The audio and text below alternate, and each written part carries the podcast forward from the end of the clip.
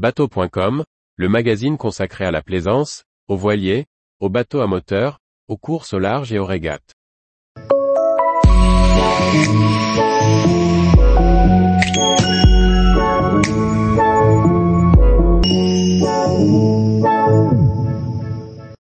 Jeannot, l'histoire d'un fleuron tricolore du nautisme de 1950 à 1982. Par Maxime le Riche. Fondé dans les années 50, le chantier Jeannot est une référence dans l'industrie du nautisme mondial. Retour sur l'histoire et les évolutions du mythique chantier vendéen. L'histoire du chantier Jeannot débute dans les années 50, lorsqu'Henri Jeannot se lance dans la construction d'un petit sportboat destiné à courir une course motonautique intitulée les 6 heures de Paris. Propulsé par un hors-bord de 30 chevaux, Henri truste les premières places sur le circuit. Sa soif d'entreprendre, associée à un goût prononcé pour les sports nautiques, l'amène à créer son propre chantier, le Hall nautique de l'Ouest, basé aux Herbiers. Proposant dans un premier temps une courte gamme produite en acajou, Henri Jeannot se tourne vers le polyester, et sort en 1957 son premier modèle fabriqué dans ce matériau novateur. Une nouvelle usine est inaugurée en 1961, et le chantier est rebaptisé sobrement Jeannot. En 1963, le chantier lance sa première production de série en polyester avec le Seabird, un cabine cruiser de 4,90 mètres, offrant une petite cabine avec deux couchettes et motorisée par un hors-bord de 40 CV. Avec ce bateau polyvalent, Jeannot marque les esprits face à son concurrent direct, le chantier Beneteau. Henri Jeannot, secondé par son épouse Nelly et Robert Rigaudot, se constitue un réseau de concessionnaires pour représenter sa marque à travers tout le territoire. En 1964, les Français découvrent la voile suite à la victoire d'Éric Tabarly sur la Transat anglaise. Henri Jeannot profite de cet engouement et lance son premier voilier, l'Alizé, un dériveur de 5,50 mètres.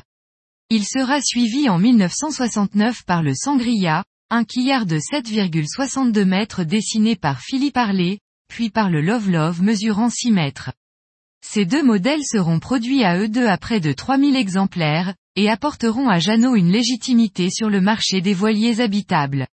Au début des années 70, le chantier Jeannot devient la propriété d'un groupe américain, Bangor Punta.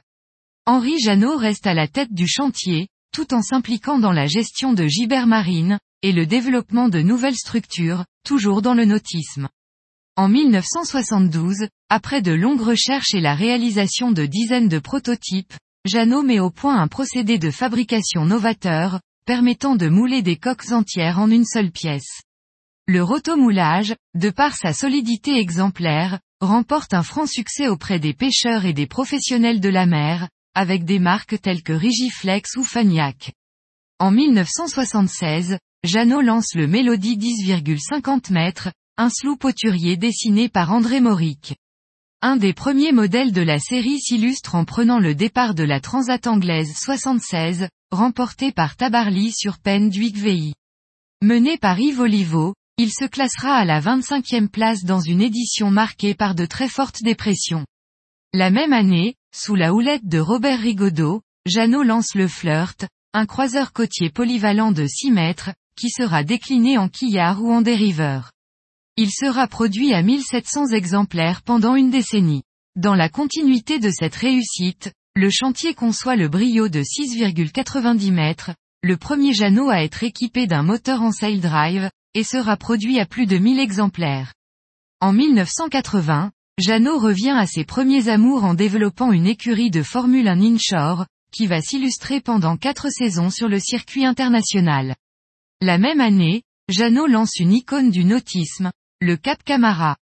Premier de cordée, le Cap Camara 575 est considéré comme le bateau qui a lancé l'esprit Cap Camara en raison de ses excellentes qualités nautiques et de sa grande polyvalence. En effet, le Cap Camara 575 est connu pour être très stable et facile à manœuvrer, ce qui le rend parfait pour les sorties en mer en famille ou entre amis. Son design moderne et sportif, ainsi que sa grande capacité de rangement, en font également un choix populaire pour les amateurs de sports nautiques tels que la plongée, la pêche et le ski nautique. Afin d'asseoir la viabilité de son nouveau-né, Jeannot s'engage sur le rallye Niamey-Bamako, épreuve africaine d'endurance sur 2000 km. Spécialement conçu en Kevlar, le Cap Camara Niger 510 est grand vainqueur de cette aventure africaine avec Gérard Daboville à la barre. Cette même année, le club méditerranéen confie à Jeannot le renouvellement de sa flotte de bateaux de ski nautique. Tous les jours, retrouvez l'actualité nautique sur le site bateau.com. Et n'oubliez pas de laisser 5 étoiles sur votre logiciel de podcast.